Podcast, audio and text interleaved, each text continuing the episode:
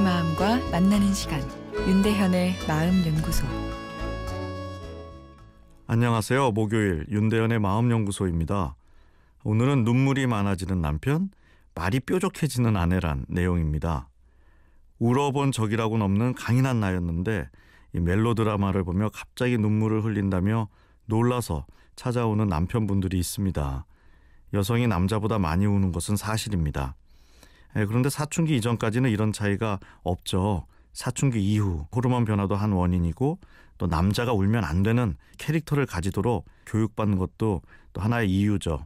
남자라고 울고 싶은 마음이 없는 것이 아니라 슬퍼도 잘 울지 않도록 연습한 셈입니다.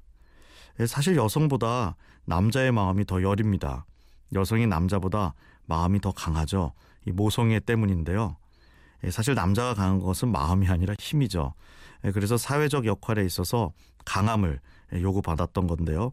근육의 힘이던 사회 경제적 힘이던 강한 남자가 사랑받는다는 생각이 남자들의 머리에는 뿌리 깊게 내재화되어 있습니다.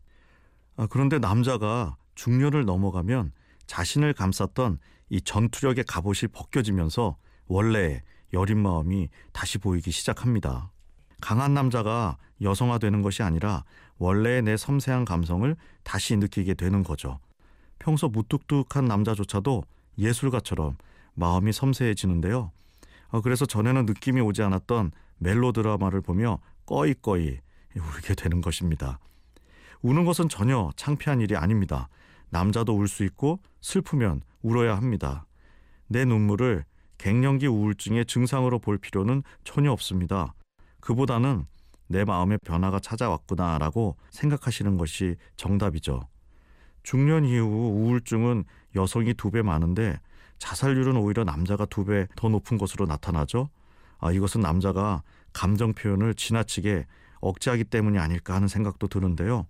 여성은 우울하면 우울하다고 표현이라도 하는데 예, 우리 남자들은 그조차도 쑥스러워서 하지 못하고 있다 생각됩니다. 최근에 국제시장이란 영화가 중장년층 남성을 울리고 있다 하네요.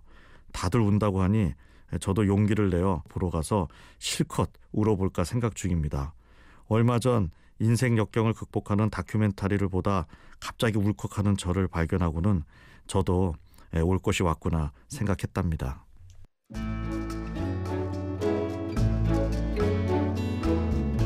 윤대현의 마음연구소 지금까지 정신건강의학과 전문의 윤대현 교수였습니다.